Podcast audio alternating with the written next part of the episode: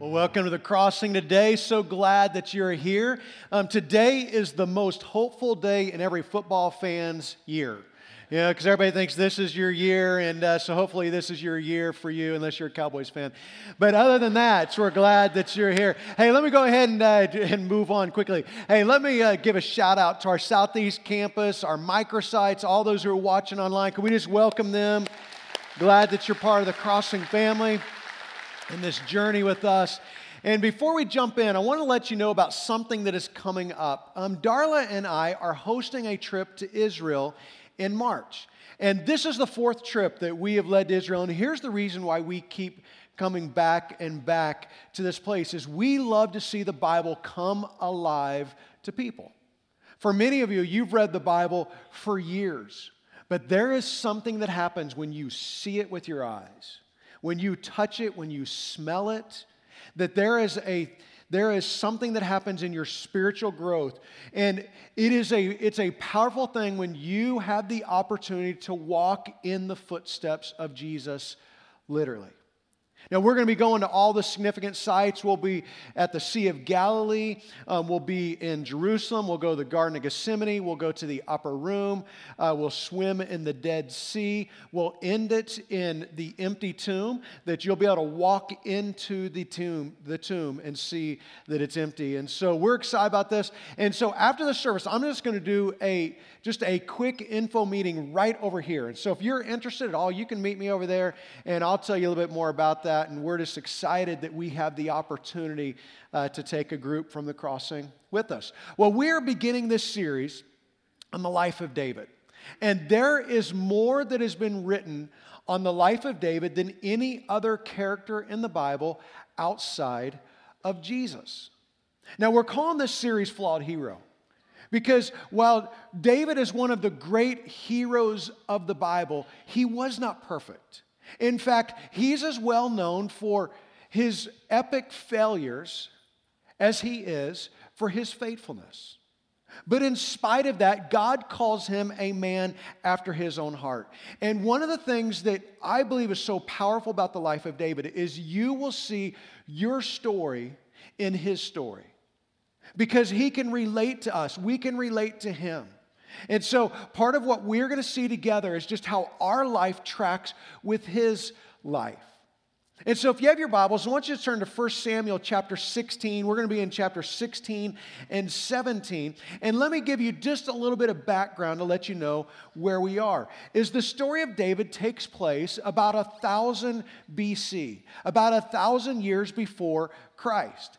And David was never confused about who the real king of Israel was, that it was God, that God never intended for Israel to have a king that God wanted to be their king. But the Israelites saw that all of the other nations had a king, all the cool kids had a king, so they wanted a king as well. And God said, I'll let you have a king, but it's not going to go as well as you think it's going to. Well, their first king was Saul. And it was a disaster. Because of Saul's disobedience, God decides to remove Saul. And Samuel was the prophet. God sends Samuel to Saul, and he gives him these words right here. It says, But now your kingdom will not endure. The Lord has sought out a man after his own heart and appointed him ruler of his people because you have not kept the Lord's commands. That God sought after a man after his own heart. See, Saul was the people's king. Saul was tall, he was physically attractive, everybody was attracted to him. But God was concerned about his heart. And because his heart was bad, God decided to remove him. So God sends Samuel to anoint a new king. And God tells him, He goes, I want you to go to the house of Jesse because I'm going to anoint one of his sons as the next king. And he said, when you come to him, I will tell you which one it is supposed to be. So we're going to start the story here in chapter 16. It says, When they arrived, Samuel saw Eliab and thought, Surely the Lord's anointed stands here before the Lord. Now Jesse introduces him to his oldest son. And Eliab is, is pretty impressive. I mean, he's the class president, he's the quarterback of the football team. He walks in, and Jesse says, This is my son Eliab. Now, Eliab is Hebrew for you, the man. I mean, he's just pretty impressive. Then in verse 7, it says, But the Lord said to Samuel, Do not consider his appearance or his height, for I've rejected him. The Lord does not look at the things that people look at. People look at the outward appearance, but the Lord looks at the heart. See, God is not impressed with all of those things that we're impressed with. God is not impressed with the outward appearance. God is not impressed with what others think. God's impressed with your heart. And that's it. So Eliab is not the one that God has chosen. So Jesse starts bringing in the, the next of his seven sons. Like, here's number two, not him. Number three, nope. Number four, not him, until they run out. And Samuel says, Don't you have any other sons? And Jesse says, almost as an afterthought, Well, they're still the youngest. Well, in Hebrew, the literal translation, and I'm not making this one up, that for the youngest, it was, it was runt of the litter. It wasn't just the last born, it also meant the lowest in rank. He's out taking care of sheep. Now, I just have a question for you. How many of you here are not the firstborn in your family? You are not the firstborn. Okay, me neither. I am the youngest of four kids. How many of you have ever noticed that the firstborn receives certain unfair advantages that the other kids do not get? Like the photo album. My oldest brother has a whole photo album dedicated to him. There is like four pictures of my entire childhood. And it's only because they were getting a picture of my brother, and I just happened to be in the picture. Well, Samuel says, I want you to go send for David, and we're not going to sit down until he gets here. It says this it says, Then the Lord said, Rise and anoint him. This is the one. So Samuel took the horn of oil and anointed him in the presence of his brothers. See, David is out taking care of sheep. Samuel says, You go get him. And he walks in, and God says, That's the one. He's my man. See, God chooses the least likely to be the king. Now, I want you to imagine this scene. Because they're in the house, and there's all of David's older brothers, and every one of them saying, Not this one, not this one. And David, who's kind of forgotten, he walks in. God says, This is the one. And in front of his brothers, he is anointed the next king of Israel. So, what is God doing? Is God saying that firstborn kids are spoiled brats and he likes middle or younger kids better? Well, that's obviously part of it, but it's more than that. See, God is very clear that He is not concerned with appearance or titles or resume. God is only concerned about one thing it is your heart. It's your heart. And David is anointed king. And do you know where David went? David did not go to the palace to become the next king. He goes back out to take care of the sheep. He's 14 or 15 years old at this time, and the job description of a shepherd is to watch sheep, and it is boring. And do you want to know what he does to pass time? He does target practice. He practices with his slingshot over and over and over again. And he will sing songs because he's a songwriter. And he'll be out there by himself singing songs to the Lord. And maybe this is where some of you are right now. Maybe this is how it feels for you. Because at one point in your life, you felt like God had something significant for you.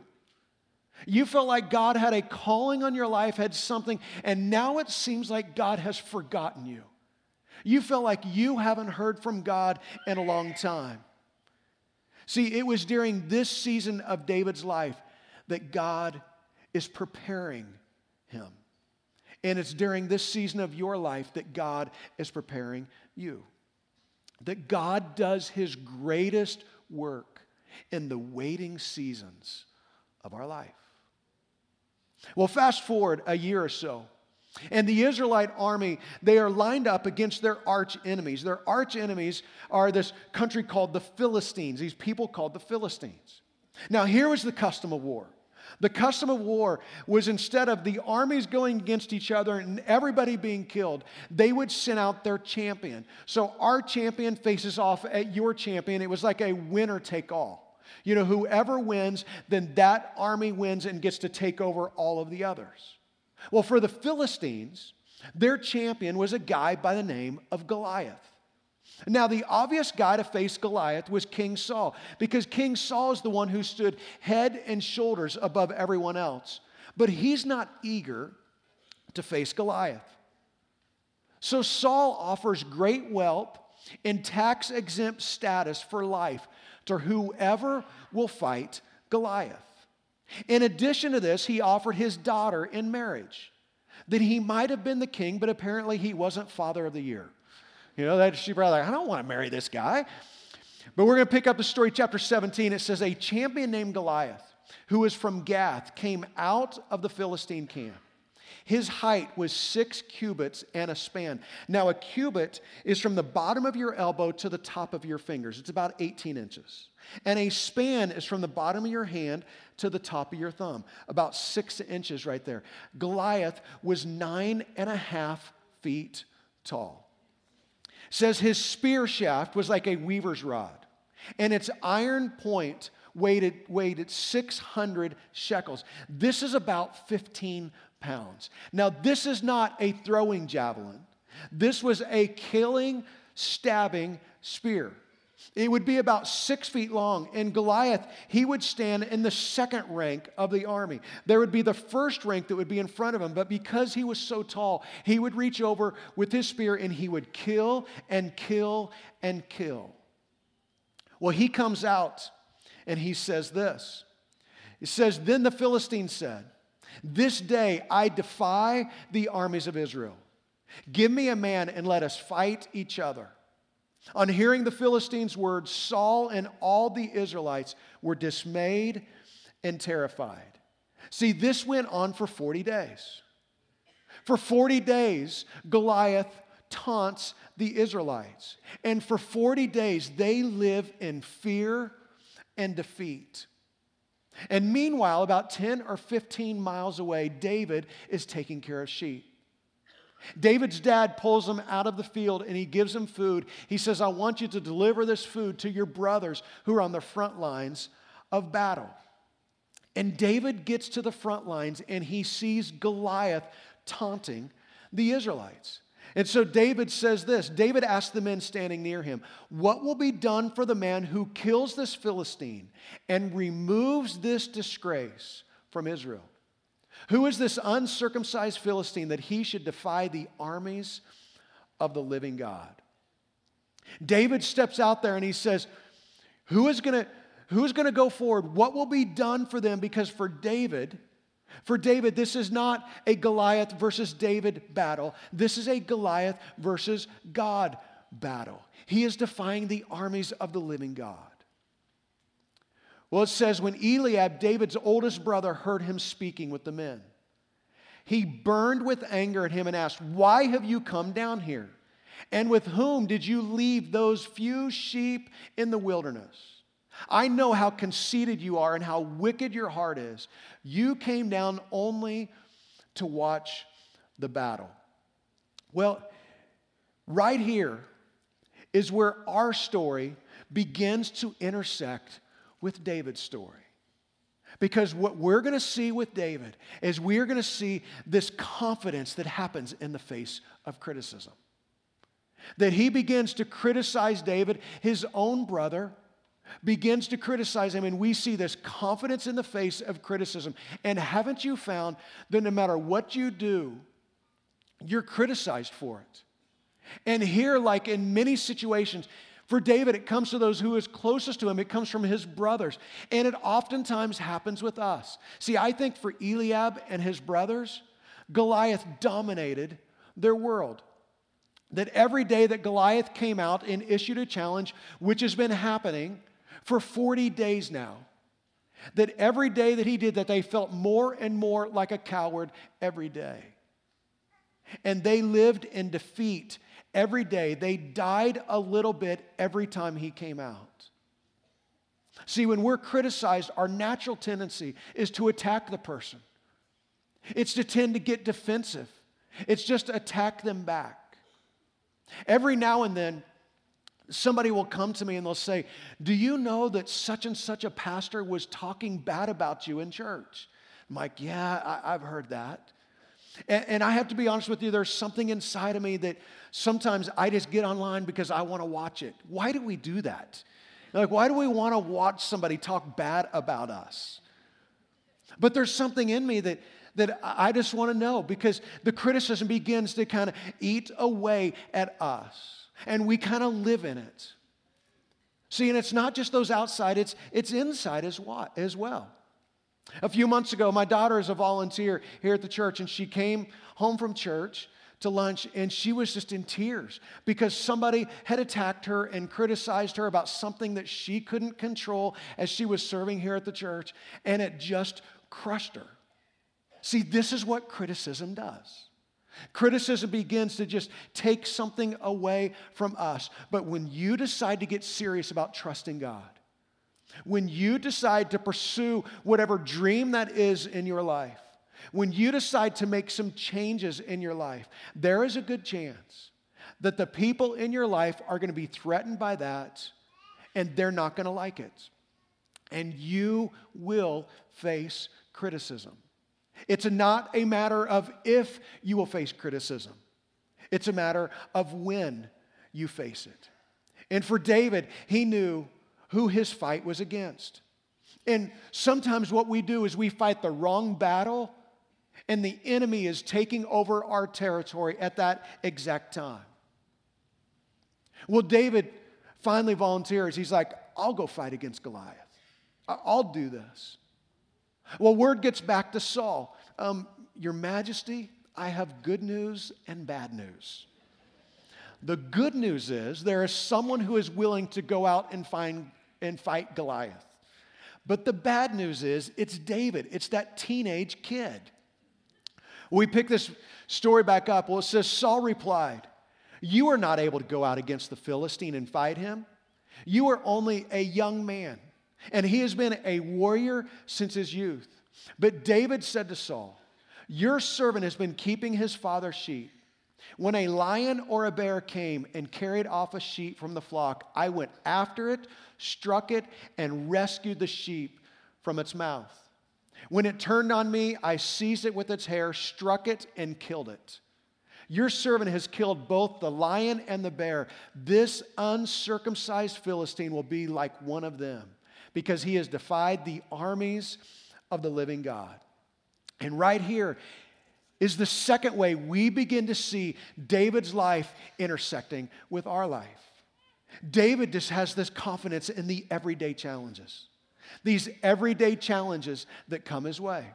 See, developing a confident heart starts with the small stuff.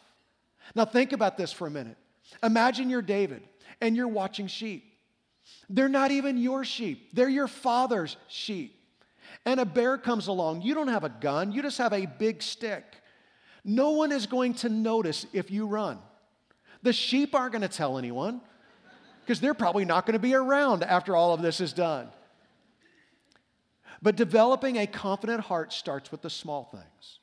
For David, it was lions and bears. For you, maybe it's how you respond to somebody when they hurt you.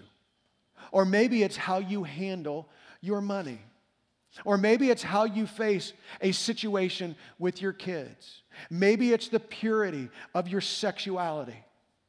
It is being faithful with the small things that God prepares you for the big things.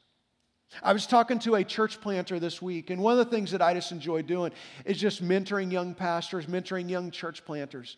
And he sees all that we have here. He sees all of this. And I just begin to explain we've not all, always had all of this. In fact, the crossing has never had explosive growth. You know, I've always seen other churches where, you know, something happens and they just explode. That's never been the story of the crossing. That we've just grown little by little over 18 years. For 18 years, we have averaged 14% growth over those 18 years every year. Some years have been higher, some years have been less. It's just this consistency. It's just facing the everyday challenges day after day, month after month, year after year, that God begins to do something. Here's the way that Jesus said it Jesus says, Whoever can be trusted with very little can also be trusted with much. And whoever is dishonest with very little will also be dishonest with much. Now, Jesus is specifically talking about money right here. What Jesus is saying is if you are, if you are trustworthy with a little bit of money, God can trust you with more. But if you are dishonest, if you are not trustworthy with a little bit of money, then like, most likely you are not going to be trustworthy if God gives you more. But I think this principle goes beyond money. Jesus was specifically talking about money here, but I think this is a principle to life that if you can be trusted with the small things, you can be trusted with bigger things. But if you are dishonest and untrustworthy with the small things that God has given you in your life, then you will be untrustworthy with the bigger things as well. Well, David says this He says, The Lord who rescued me from the paw of the lion and the paw of the bear will rescue me from the hand of the Philistine. And here's this last intersection that we see with David, where our life intersects with his life. It's confidence in the moment of crisis, because this is that moment. This is the moment of truth. This is when the soundtrack starts playing in the story. This is the dun, dun, dun, dun, dun, dun, dun. This is that moment right here. This will be the defining moment that will shape the rest of David's life. And he walks out to face Goliath. And here's what happens David said to the Philistine, You come against me with sword and spear and javelin, but I've come against you in the name of the Lord Almighty, the God of the armies of Israel, whom you have defied. This day, the Lord will deliver into my hand, deliver you into my hands, and I will strike you down and cut off your head.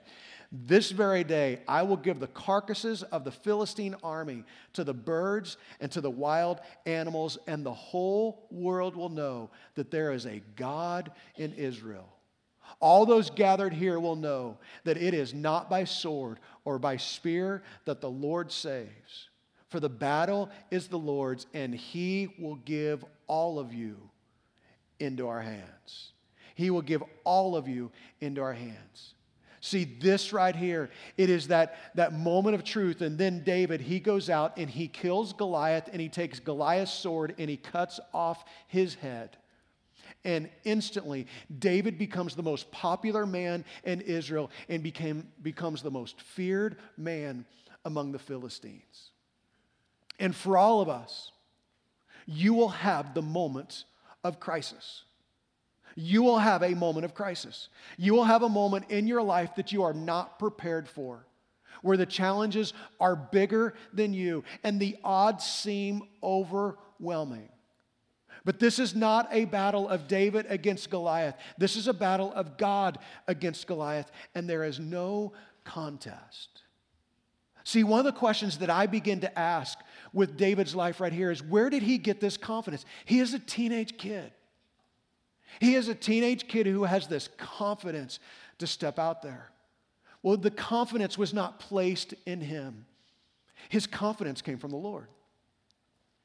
That his confidence was placed in God. And for many of us here right now, you are in a moment of uncertainty in your life. Maybe these are uncertain times economically. I was talking to a good friend of mine here at the church, and he was talking to me just about, he goes, I just don't know if I can make it. I don't know if I have enough money coming in to make it. Maybe that's your fear as well. Maybe you live with that fear every day. See, some of you are in uncertain times relationally. You wonder if God has anybody for you. And you keep praying for God to bring somebody, but He hasn't done it yet. And you wonder, could God have somebody for me? Or maybe it's in your marriage. You wonder, can it make it? Because it doesn't feel like it can make it at this moment. See, we all have those moments where we, where we wonder if God is going to show up. Does He really have a purpose for my life, or has He forgotten me? See, this is not a story about David's raw courage, or David's skill with a sling, or David's willingness to take a risk. This is a story about God. And this is the story of your life. See, the story of your life is not a story of your courage or your skill or your willingness to take a risk. It is, if you will let it be, the story of your confidence that is in the Lord, that you put your trust in Him. See, the interesting thing about David is, is David would later in his life, he would write songs. And so not only do we have the narrative of what David did and what he said, that through the songs we know what he was thinking, that we know his emotions, we get inside his emotions. And later on, he would document this incredible perspective where he would write these words in Psalm 25.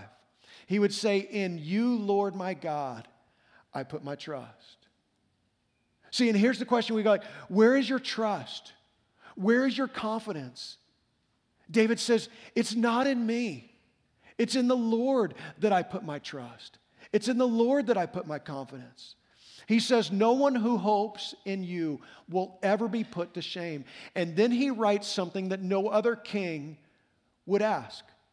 He says, Guide me in your truth and teach me for you are God, my Savior, and my hope is in you all day long. That you guide me, that you teach me. See, this is where David's confidence was. And in the midst of David's confidence is this incredible spirit of humility. God, guide me. I want to walk in your path. God, teach me. Teach me your ways. See, it's coming with all of you in this spirit of humility and saying, okay, God, you take over. I'm putting my trust in you. My hope is in you all day long. My hope is not in my abilities. My hope is not in my talents. It's not in my charisma. It's not in my money. It's not in my ability to get things done. My hope is in you all day long.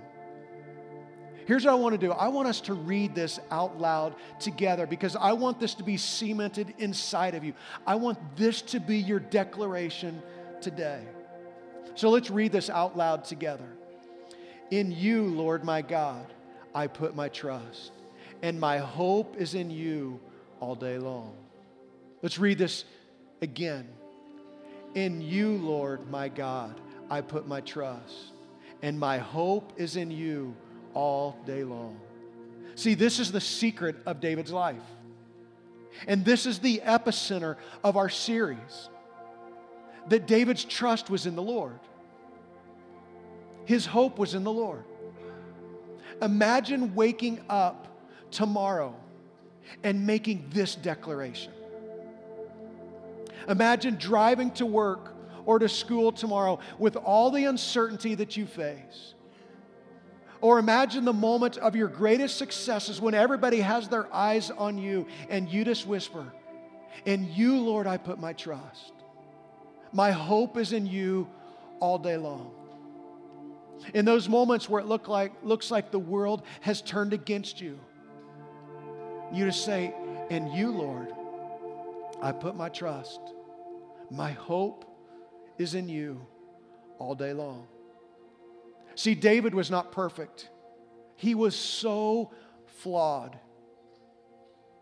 And when David made mistakes, he, he at first he would try to control the outcomes of his life to try to minimize the damage of his mistakes. But in the midst of all of his flaws, he never forgot where his confidence came from. He never confused himself with the king. With the king. It's in you, Lord. Lord, I put my trust in you. My hope is in you. And here's what I want to do I want us to pray together. But I want to give you an opportunity to make that declaration to God. Just to say to God, God, in you I put my trust. My hope is in you all day long. Maybe this is a moment for some of you because the truth is you've trusted a lot of things about yourself. And what God is pushing you at in is to finally trust Him. To trust Him with whatever the next step is. Wherever God wants to guide you and whatever God wants to teach you, He's just nudging you, saying, Put your hope in me. I won't let you down. So I just want you just to bow your heads and just close your eyes, and I'm just going to give you a moment to make that declaration. In you, Lord, I put my trust. My hope is in you all day long. Make that declaration to God right now. God, that's our prayer. God, for a lot of us, we have trusted in so many different things. And today we're declaring, in you, Lord, we put our trust. That our hope is in you. So, God, I pray that you would just take this moment right now. You would begin to, to shift us, shift our life as we begin to trust you. God, you would help us to feel your presence. God, thank you for your faithfulness to us. Thank you for using this story to teach us. God, thank you that these promises apply to us. And we pray this in Jesus' name.